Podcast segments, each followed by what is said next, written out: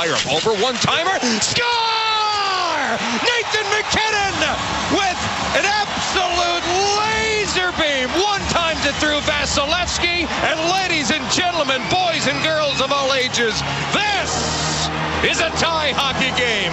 Three on two for the Avalanche. Manson MacKinnon back for Manson. Tapped over. Score! It's Artturi Lehkonen. It's a work of art. Lehkonen off the feed from Manson and MacKinnon has tallied and gives the Avalanche a two to one lead. Two seconds. One second. It's over. They did it. They did it.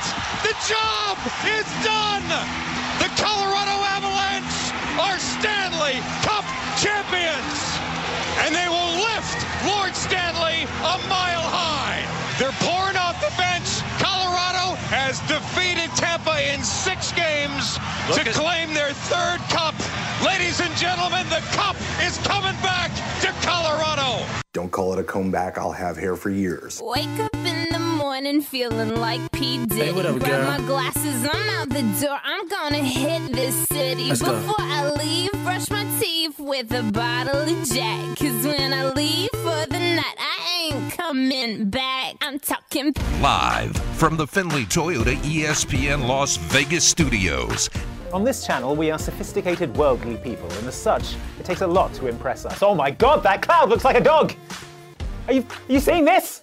This is the Press Box. Being out there against the Nets, I realized that basketball is an impossible sport played by giants and gods. with Graney and Bischoff Tweet it, talk it, put it in your pocket. I've made a flimsy take and I'm proud of it. on ESPN Las Vegas. I mean, shout out to a simpler time in America when all of us were captivated by the California raisins. Here we go. It's Ed, Tyler, Danny. Teams back together. Uh, first of all, how long was that guy wanting to say they will lift the cup a mile high? Oh, it's a good line. Yeah, he he- should that guy should have led thinking- with that. Why'd he say like seven sentences before that Line? I know That's a he, he was line. thinking about that at the beginning of the flight. He was thinking about that like in the middle of the year. Like you know what? If they win the cup, I'm gonna say they're gonna lift it a mile high. Hell, Ed, he might have thought about that like last year. Yeah. They were awesome last season until the Golden Knights beat them. That might be like two or three years in the making. Uh, I love when those things happen. It's like, yeah, uh, Scully, maybe you know. no, how was your trip, buddy? Uh, it was a good trip. Yeah. Uh, I, I I will start with a complaint, obviously. Well, What else would I obviously, yeah, you, you Um, of course. I uh, my final flight, it was out of Denver. Right, a lot of Avalanche fan of the uh, Avalanche fans at the Denver airport Wait, is this going or coming home? coming home. Okay. And so the final flight is out of Denver back to Las Vegas. And the way it was timed up, we got on the plane when the second period was about to start, and our flight was long enough that we would probably get to see the entirety of the end of the game. Southwest has free live TV, including ABC, could watch the whole game, but their Wi Fi didn't work, and nobody on the plane could actually watch the game. Oh, Nightmare. I mean, what they're, disaster. just in like the seven or eight sections around me that I could actually see, there had to have been six, seven people that were trying to get a computer or a phone or a tablet to work so they could watch it. Nightmare. And nothing worked. It's completely off. No, did not work. What a Uh, was- disaster. yeah, it was. It was. It's like the, the leaving Denver Southwest. Get your Wi-Fi together. Come on. Good People trip wanted to watch otherwise, the though. Last two. Yeah, I mean, other than other than you know the Wi-Fi not working, it was. It was a great trip. Great vacation. You needed that. You needed to recharge. Well, I'm going on two more That's right. vacations in July, so I've been doing a lot You're, of that. rechar- you're, you're doing a lot of recharging. Well, one of those vacations is to Mississippi. Not much of a vacation though. Not Oh, a lot we'll of get- recharging, taking care of farm animals. We'll get to. Oh, that's right. You, when you go home, you you in charge? No, in charge? No, I just have a list of chores to do. That's all. Boy, she really welcomes you home. She does. She's probably been working on that for a couple of years. The first bite. Are the Avalanche starting a dynasty? The Golden Knights better hope not. they better hope not, man. This is a young, good, terrific team. And uh, watching it last night, and they're saying how young they are. And Cale Makar's like ten years old, winning the Conn Smythe and winning the winning the North. And then and he, he won the Stanley Cup and winning all these awards. Him and Bobby Orr and um, yeah, I don't know. I mean, they're they're really good. You know, things happen, injuries happen, as we saw with the Knights. You just never know what's going to go occur. But if they stay healthy, man, they're really good. Nine of their top 11 uh, by minutes played in the postseason are under the age of 30. Wow.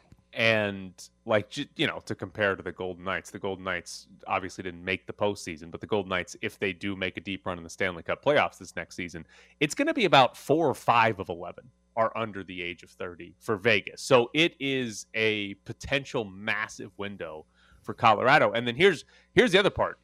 If you look at how good they were, they never trailed in a series during the postseason. They went 16 and 4 overall in the postseason.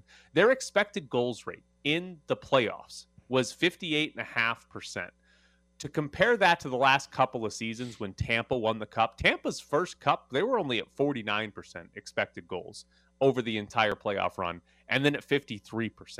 Tampa was not like this dominant juggernaut team. They were good, but they were not dominant by any means. And if you go round by round, Colorado in the first round, 67% expected goals. Second round, 58% expected goals. Third round, 59%. And then here in the Stanley Cup final, 58%. And to kind of compare it to the regular season, over the last eight regular seasons, only one time has a team had an expected goals over the course of a regular season higher than 58%. And that was the Colorado Avalanche last season. And they just did that against four straight playoff teams of 58% or better. There's there was no like stat padding against the Arizona Coyotes in the postseason. Like you, you play good teams. So this team is young and really good. But here's the one thing: hockey is hard and hockey is dumb. I think it seems like too obvious that Colorado's going to go on some dynasty run here, but it's not. It's way too hard in this sport where Colorado. I mean, they might get bounced in the first round next year Yeah. because that's just what happened. I mean, hell, they were up two games to nothing on Vegas last season and then just lost four straight. Yeah. Yeah, I mean, and like I said, injuries. You don't know what's going to happen. They could get a little complacent because they finally won one. How motivated they would be. That's why I thought what Tampa did was pretty amazing to get there three times, win two, because it's you know the complacency sets in, especially after two in a row. You've had the cup, you've done your little celebrations. Well, a lot of celebrations with those guys. But I mean, it's it's easy to become complacent. Say, okay, do we really want to work as hard? Do we want to you know put in the time? We never get summer vacations, and to do it three straight years to me was pretty amazing. But not everyone, not every team's going to do that. Um, so if they don't get complacent, though, if they don't have a lot of injuries, they're going to be the best team. Now, again, that doesn't mean much, like you said. They could lose, you know, as they did to the Knights last year. But we've said, we said on the show, um, uh, much like the Raiders, I think we both believe uh, that the Knights have like a three-year window, and they kind of better hope that they're really good and something happens to the Avalanche in those three years. Right. It's a it's a brutal time to be in a three year window. And and again, the Golden Knights might be able to make some moves that extend that three year window, but based on the current roster, that's kind of where they're at. It's a, it's a three year window, and it's a brutal time because Colorado is better and Colorado is younger, and that's not a good thing when you look out there saying, "Hey, we need to win the Stanley Cup," and there's a team in your conference that's both better and younger than you. Like Cale, Cale Makar is better than anybody the Golden Knights have, right? Right. Right. And he's 23 years 23 old. years old. Like that's ridiculous to think that the Golden Knights, most likely to win the Stanley Cup, are going to have to beat this Colorado team in the postseason. And again, they did it last year. We just saw them do it, but they're going to have to do it again and then actually win some more series to win a Stanley Cup. That's going to be the hard part for Vegas is that this team is going to exist, and it's very easy to envision the Golden Knights being a good team over the next three seasons, the Golden Knights being legitimate Stanley Cup contenders over the next three seasons, and running into Colorado a couple of times and getting knocked out of the postseason simply because Colorado's really good and just on a slightly different level than the Golden Knights. Yeah. I, I don't know. I mean, I and like you said, we don't know who's going to be on the team next year. They still have to. We're going to talk about Reilly Smith and, and what's going on with him at the top of the nine o'clock hour. What they're going to do there. We'll talk to Ken Boehlke at eight thirty and try to get all that information. But we still don't know what the roster makeup's going to be. But we do know the Colorado Rock. Excuse me, the Colorado Avalanche is a, a roster next year, and it's just better. Um, So you know, I mean, it, it can happen. I mean, weird things happen. You know, the the Rangers kind of go farther than people thought they would this year. They're winning games. You know, the the uh, Tampa Bay wins is what two or three game sevens. So you just never knows what's going to happen. But man, you watched that team last night, and when they're carrying the cup around, you just see young guy, young guy, young guy. Um, and you know it's MacKinnon. Um, they're they're really good, and I just think that I think the Knights better make some roster moves that put them in position to where they can compete with these guys. And who's and you know I'm, I'm not even gonna uh, I'm not even gonna say the Knights are the second best team right now in the in in, in Oh. their West. I don't I don't I mean I, I don't think we can say that with any kind of certainty. Yeah, I don't. I don't think we can either until we see what the what the team off season actually shakes out for. Because they've got to do something. They signed if they're signing Reilly Smith, they got to do something else. There's going to have to be another move in there, or else they're fielding a team of like 12 skaters over the course of the entire season. Um, what's more incredible? Uh, that the gold that the Avalanche dented the Stanley Cup during their celebration That's before it even left the ice, That's beautiful. or that Corey Perry has now lost the Stanley Cup three straight years on three different teams. Corey Perry because I think the Avalanche were already drunk. I think there weren't water bottles after the game. They had already snuck some stuff in there and they started drinking right away. So Corey Perry, poor, I mean, can you imagine? And how about Pierre-Edouard Bellemare? You know who he was on last year? He was on the Oh, Avalanche right. last year. That's I mean, right. that, that's just brutal. Corey Perry, I, you got to feel for that guy. Three straight on three different teams, and he can't lift the cup. Yeah, But, uh, and the I mean, he- the, he goes- denting the cup. That I don't know if we were even surprised at that. They're completely out of their heads.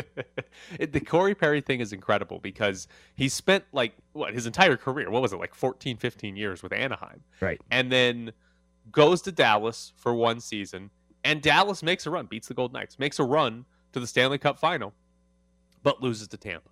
Then he goes to Montreal for a year, who also, like Dallas, makes sort of a surprise run, beats the Golden Knights, but loses to Tampa in the Stanley Cup final. So Corey Perry's like, all right, I'm I'm I had enough of this. I'm just gonna go to Tampa now, And win the it. team that has beaten me twice in a row. And Tampa, hmm, maybe we shouldn't say surprise, but they were third in their division. A little bit of a surprise run to the Stanley Cup final. And this time they lose to Colorado. It's unbelievable that that happened for Corey Perry. And I'll be completely honest with you, you got to sign him. You have to sign that guy because he's always in the Stanley Cup final, and that's that's a good place to be. Maybe you'll be McCrimmon already on the line with his it. agent. Yes, you got to sign that guy because look, you're guaranteed to be in the final. But that is like that's one of the craziest things is to be on the. I don't know if that's happened three before. straight times. Yeah, for three different. There's just no way that's happened before for any eh, for any sport. I mean, how how many teams have how many teams, not players, teams have lost a title three straight times? Is the Buffalo Bills the only team to do it? And they did it four times. Yeah, they did it four times. Like- they did it four times. Like normally, just general probability, if you make it to the championship round, championship final three straight times, you're you're gonna win one of them Right. just on probability. It's gonna happen. Like because if to get there, you're a good team, so it's gonna happen. And for Corey Perry, it has not happened, which is uh, incredible when you look back at it. All right, coming up next, we'll jump into some UNLV basketball because they have filled out the roster with the last two transfers. Six.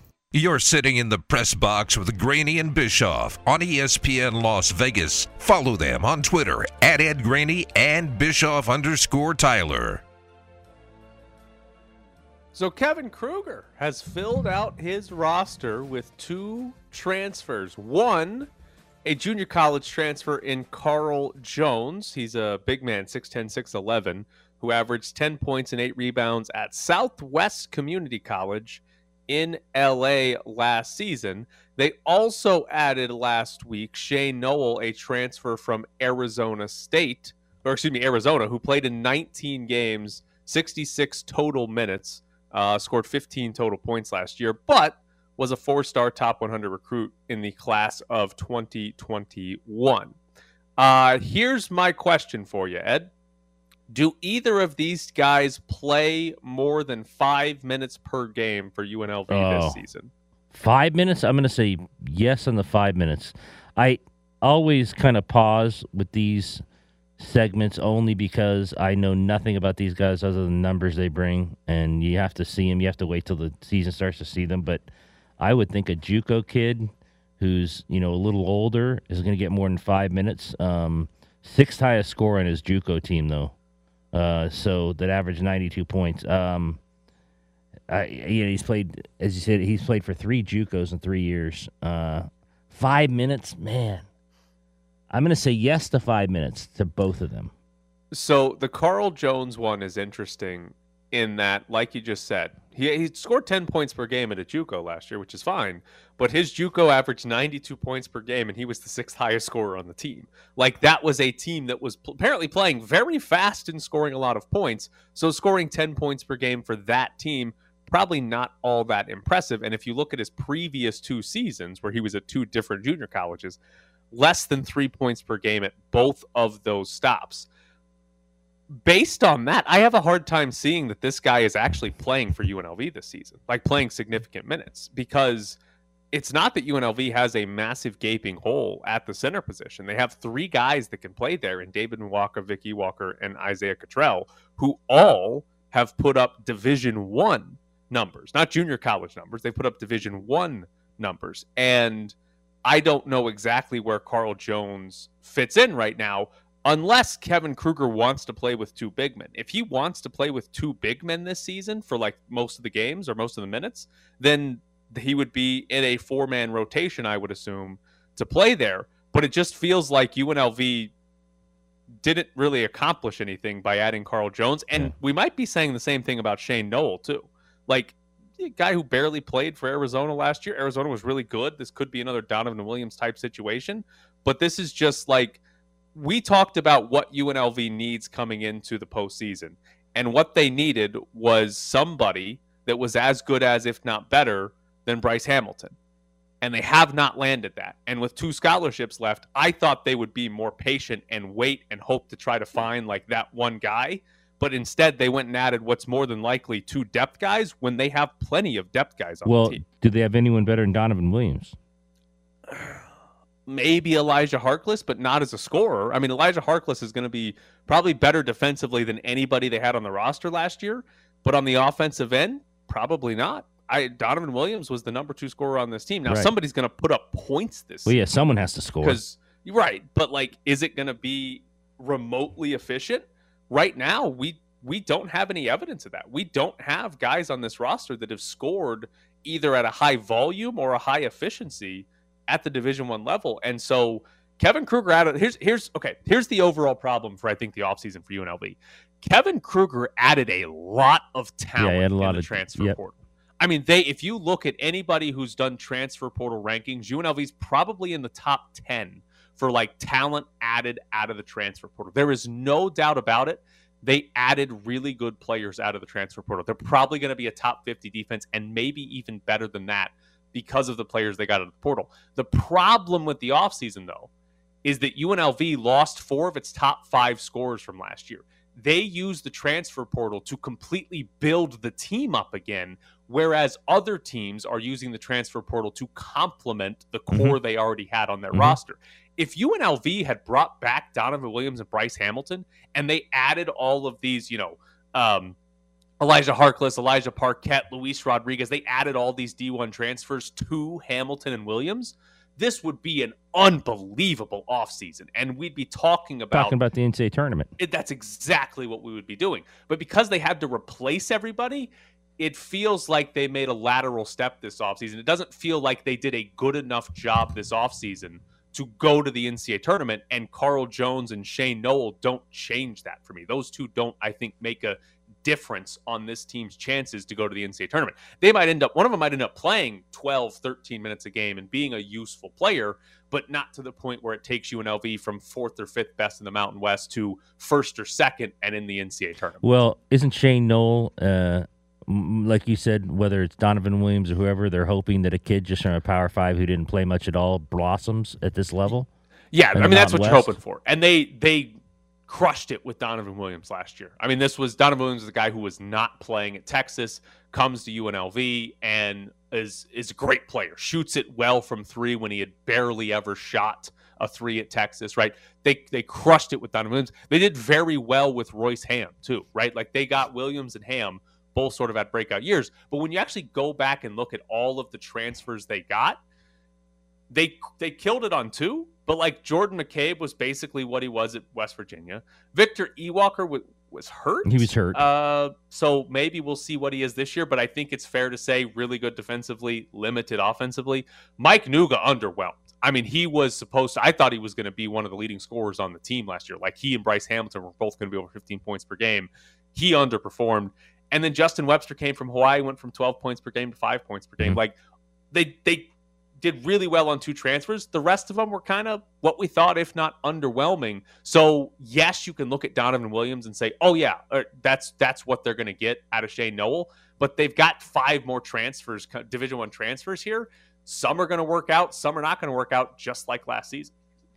You think Kruger's going to end up being one of those guys who's good at developing guys who don't play elsewhere? Uh maybe. I think. I mean, we we saw that with Donovan Williams. I think it's going to be if if we do this every single year, right? If we're talking And every there's one or two guys like Cam or Williams. Right. it- but if we're talking about rebuilding the entire roster every offseason, then they're going to have a breakout player every single year. If they're bringing in five or six Division One transfers, Well, someone's going to be the their- player. Right. It, it's just it's going to happen. Just probability. It's, it's Right. going to happen, and somebody's got to score.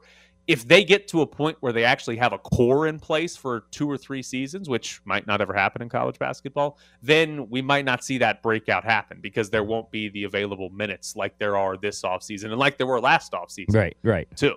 So I just, I don't know. I just overall, I look at where UNLV's roster is and the talent they have, and I don't think they did a good enough job to call this an NCAA tournament team. They did a good enough job to build a competitive team, what should be a good team in the Mountain West. But Should I be a really think- good defensive team. Right, but I don't think they did enough to say, "Yep, this is an NCAA tournament team." And if they do go to the NCAA tournament, Kevin Kruger will have done an incredible job at developing offensive talent. Yeah, If this team yeah. is in the NCAA tournament, they're, the the sum of its current parts offensively is going to be significantly better than what we have on paper.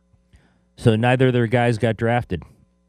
Yeah, which wasn't much of a surprise. No. Um, I thought, well, either of them, Donovan Williams, late second round, if anyone was going to get drafted. Uh, so they're both going to summer league. Bryce Hamilton's with the Heat, and Donovan Williams is with the Nets. Do you think either one makes an NBA team? No.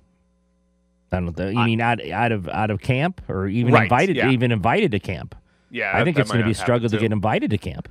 So I'm curious to see if Bryce Hamilton has any sort of breakout potential in the summer league because the here here's the big complaint or complaint. Here's the big problem for Bryce Hamilton. His game is ball in his hands, create his own shot, but he's not super efficient at it. So what that means is, is if he's on an NBA roster, what what does he bring to that team? Right. He's not a good defender. He's not a good three point shooter. He's got to have the ball in his hands, but he's not good enough to be the number one guy. He's not good Oh, enough no. to be the number one guy in a second unit. No. So he doesn't really have a spot on an NBA roster, but I'm curious to see on a summer league team, he might be the best at creating his shots on a summer league team.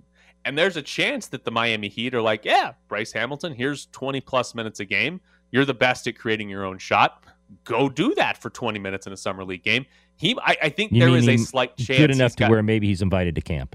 yeah, I think there's a chance that he had that he scores enough because it's a summer league roster, not an NBA roster, that he's got the ball in his hands enough that he scores enough that he he impresses at summer league and gets an invite. I still think he's going to have the overall problems of making the roster, but Oh, I think yeah. there's a Yeah. chance for that for Bryce Hamilton. Donovan Williams, I'm not so sure he could be that guy with us, even with a summer league team. No, he is he he I don't very know much much he's going to play. Right. He very much fits into a specific role on an NBA team.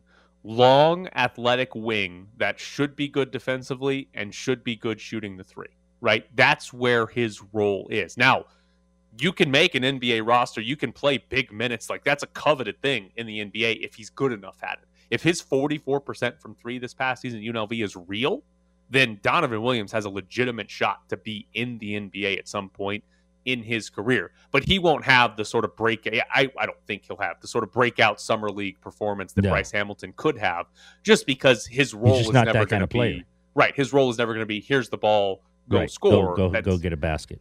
That's not what he's Right. exactly here to do. Coming up next, we got a new addition to the show. Andy Yamashita joins us from the Review Journal. Trey to trigger the inbound. Aces down three. Looking for Young. Young penetrates inside. Step back. Jumper for three. Jackie Young hits it. Jackie Young nails the three. Oh, mercy.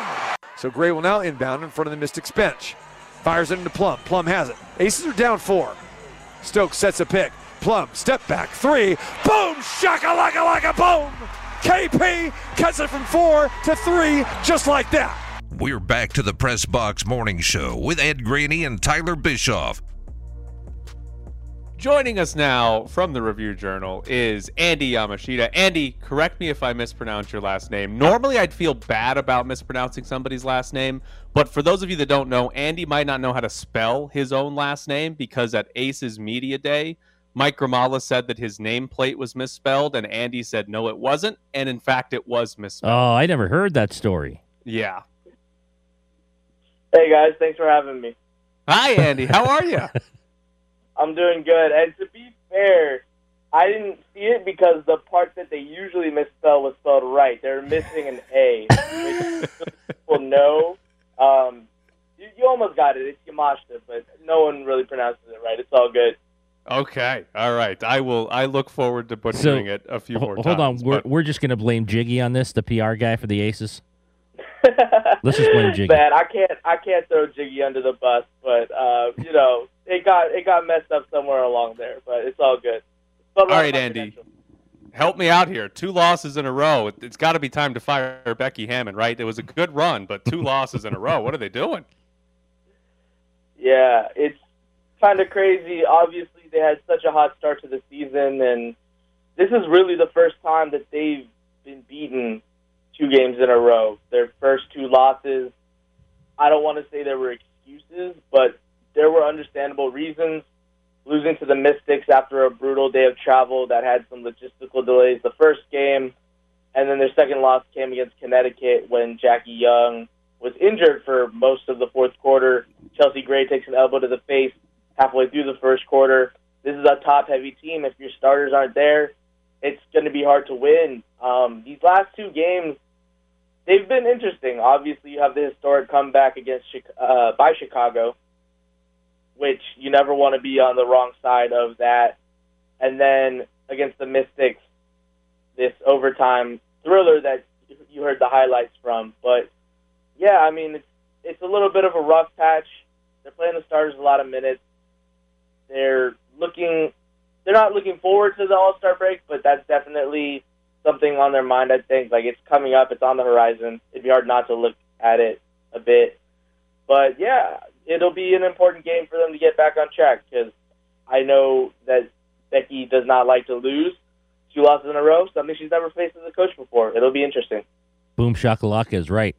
That was very that was very emotional and uh, huge huge uh, huge overtime. Uh, you talk about you know we've talked about it all year how good their starters are. You know the starting five is the best in the league. But what do we always fall back on is yeah what do they can do at the bench?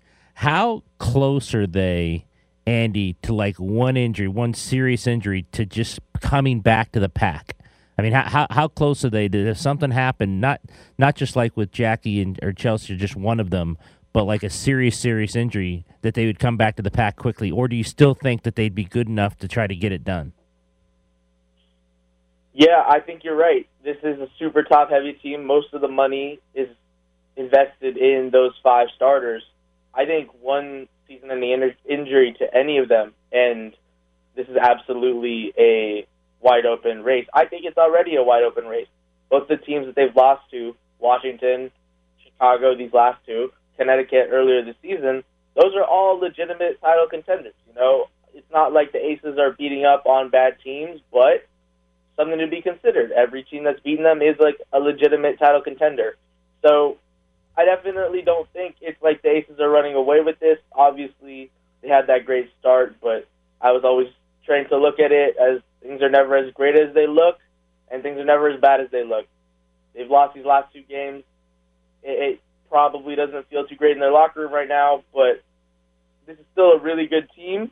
But that depth could absolutely go from being something to worry about to something to really worry about in a matter of, of games. Is the Aces miss twice, get a slice the best in-game promotion you've ever seen? it's pretty good, and fans definitely get into it.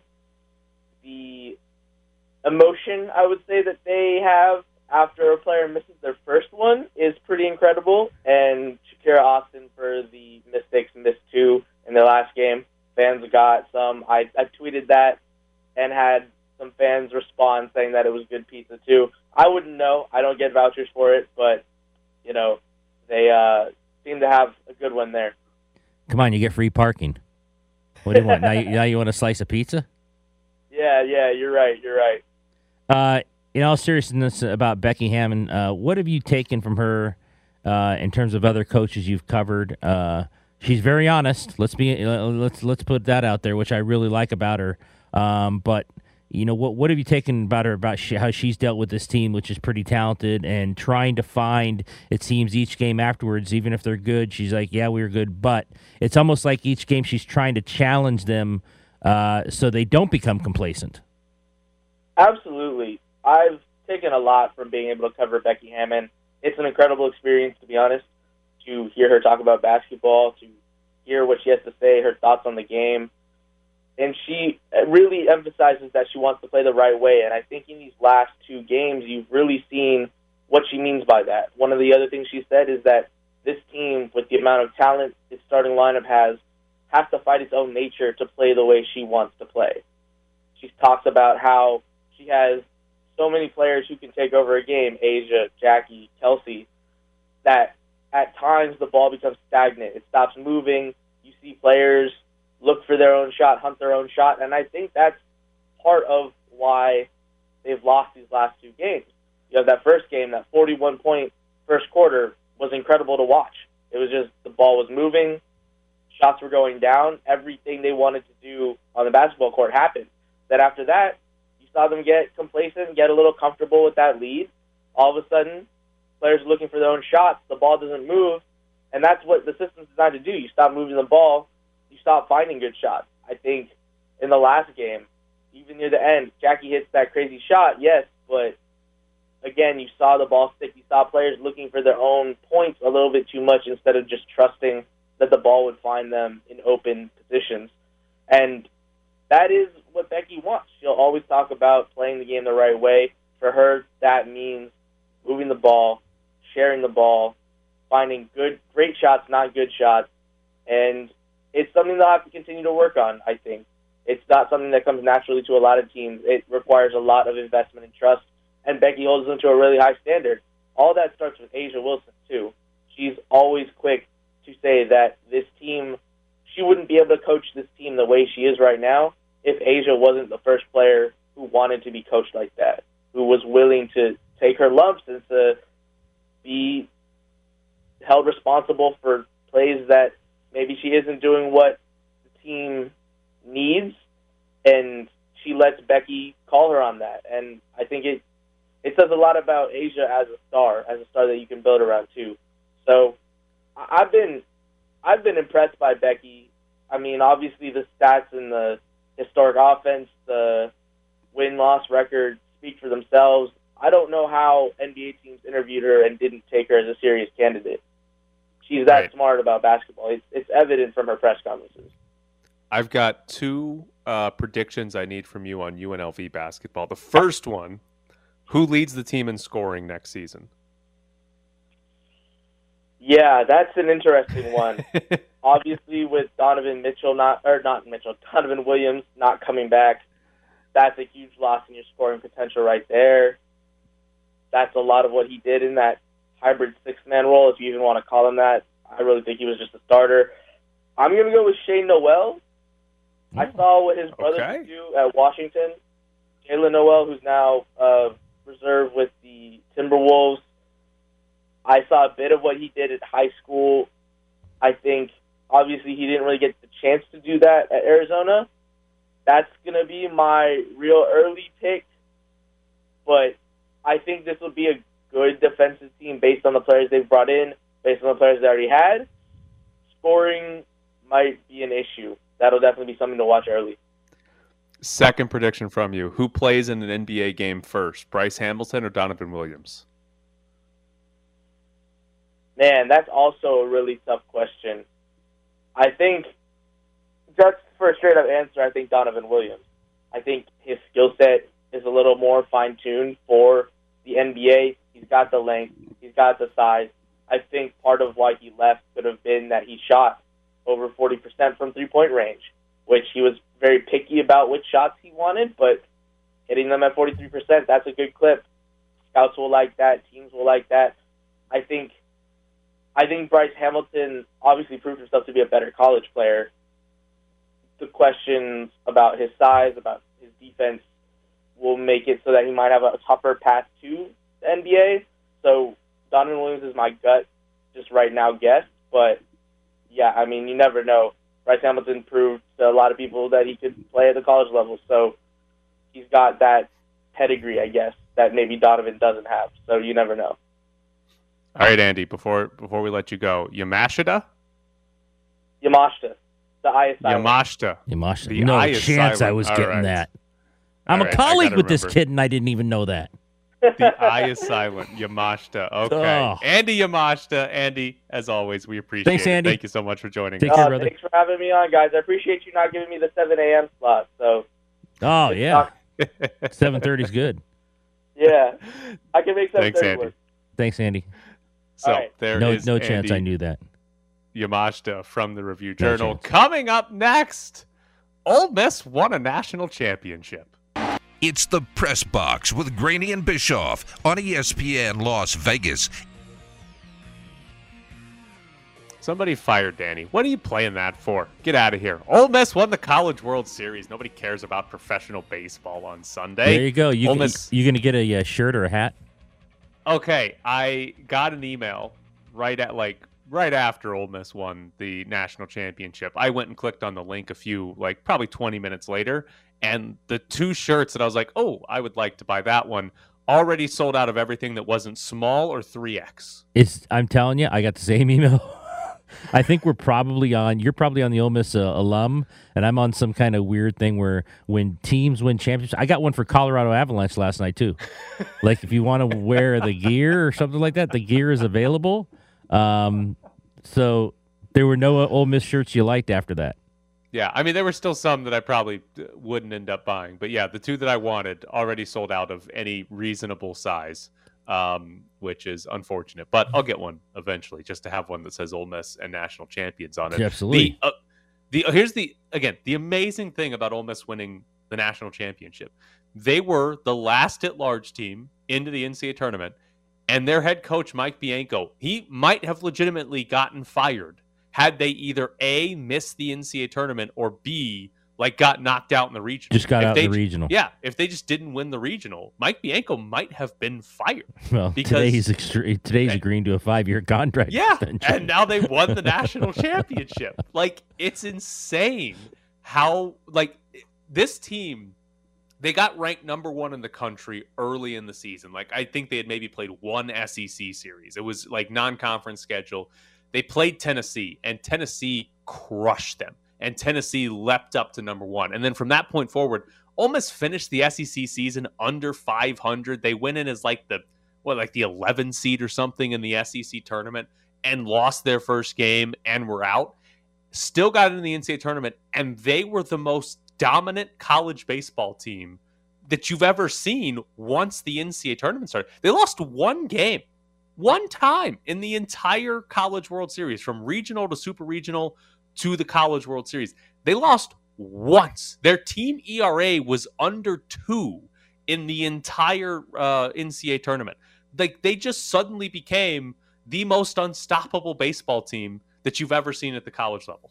So, and I forget his name. You probably remember his name because if you do this in 2022 with uh, those kind of bats and those kind of kids and how they that, how they hit, who's the kid who pitched nine innings? Uh, Uh, Delu- DeLucia. okay, that's amazing. Yeah. But I, I'm sorry. In college baseball today, it's a hitter's game. Well, it's been a hitter's game forever in terms of when with those bats and how strong these kids are. You pitch that a shutout in college baseball today. That's amazing. That that that's like amazing. People don't realize how amazing that is. I don't care how good you are. I mean, and you're, you're in you're in a you're in a uh, situation where a team also got to the national title or the national series, and you you do that. I don't know who that kid is, but I heard that. I'm like, they, they put that on the Dodger game last night. They put up his numbers.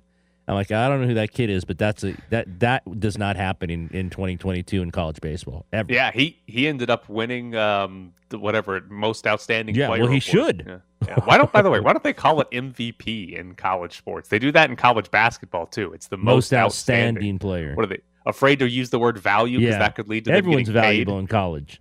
Well, that that if they put value out there, they're like, oh, you got to pay him. He's valuable, right? I, I I get that's got to be what it is, right? Somebody along the way is like, well, we can't call him valuable. Then they'll demand Right. some money around Right. here. That's got to be what it is. So yes, Ole Miss won a national championship. I did get to watch that on the plane because it was during my first flight yesterday, and the Wi-Fi did work, unlike on my second flight back. But yeah, it was. Uh, I I am stunned they actually won something. And here's the funny part. Mississippi State won it last year. Yes, Like back to back years, two Mississippi teams. Yeah. And probably and here's the thing, both Ole Miss and Mississippi State usually pretty good at baseball, but this was definitely not the best Ole Miss team that Mike Bianco's had. He's been there for like two or three decades. And last year's Mississippi State team probably wasn't the best Mississippi State team that they've had playing baseball. And yet those are the two that end up winning the national championship. So I might need to start telling you college baseball's dumb, just like I tell you um, that hockey's dumb because they shouldn't. Ole Miss should not have won the national championship. This Did year. they win any have. national titles when you were there? In anything? No, no. Um, I think we had some good uh, track athletes that might have won some individual stuff, but nothing. Th- this is like this is the best accomplishment for Ole Miss athletics since like the '60s when they won some national championship in football for going 9-0 and one or something like that. Like they've got three national championships from the '60s, but like they played nine games and like three other schools probably claimed the title that year too. But this is the biggest thing that's happened in three or four decades Wow. for Ole Miss sports. Like the football team has had some fun seasons, but they normally cap out at nine or ten wins. Though they have a fun like, coach. Right. And like, ah, the coach is fun and you won the Sugar Bowl, but you didn't actually play in the playoff or you Right. didn't actually have a chance. Like that they Ole Miss has never played in the SEC title game. Ever? No, in college football, they have never played in the SEC title game. They have split the West Division one time, but they lost the tiebreaker to LSU because they lost head to head to LSU. And that's the only time they've even been tied for number one in their division. They have never in football played for the SEC title. It kind of sucks being in a division with Alabama. Yeah, that that doesn't that doesn't help. Yeah. Was it the any idea if it was the year of Joe Burrow? No, no, no. This was when Eli Manning was there. This was oh, like oh wow, that's a oh- while ago. yeah, whatever, 03 or 04 or something like that. Yeah, yeah, long, long time ago. They they've had some decent teams, right? But they have but they're never they're never the team that's 10 and 0 and it's like, "Oh, if they win their last Right. two, they're they're, they're- going they're to the for college the national football title. playoff." Yeah, they're they, they always lose an early one and then like, "Oh, look at that, 6 in a row to get to 9 and 3." Did you watch the Dodgers last night? I did not. What did they do? Oh, come on now. This is beautiful. Best win of the year. They're uh, trailing Kenley Jansen 2 0 in the ninth. Strikes out the first two. Single. Single stolen base. Single. 2 2. Win at 5 3 and 11. God, it was Oh, beautiful. man. Oh, you love watching Kenley taking- Jansen lose for another team, Oh, taking two out of three from the uh, Bravos like that. Oh yeah, Kenley Jansen. That you, you have no idea how how good that felt. Oh man, and he's good. He's been he's very, very, good, for the No, he's Braves very this good. year. Like I said, I mean, I was I was ready to click off when he struck out the first two. Bellinger, of course, being one. uh, what a shock there. Um, but yeah, yeah, How how quick does your TV shut off when the Dodgers game ends after a loss? it shuts off or goes to Netflix to watch Peaky Blinders. like do like do you have to like is there any as soon as the last out is caught is it over is it off It's off. It's off. okay that's fun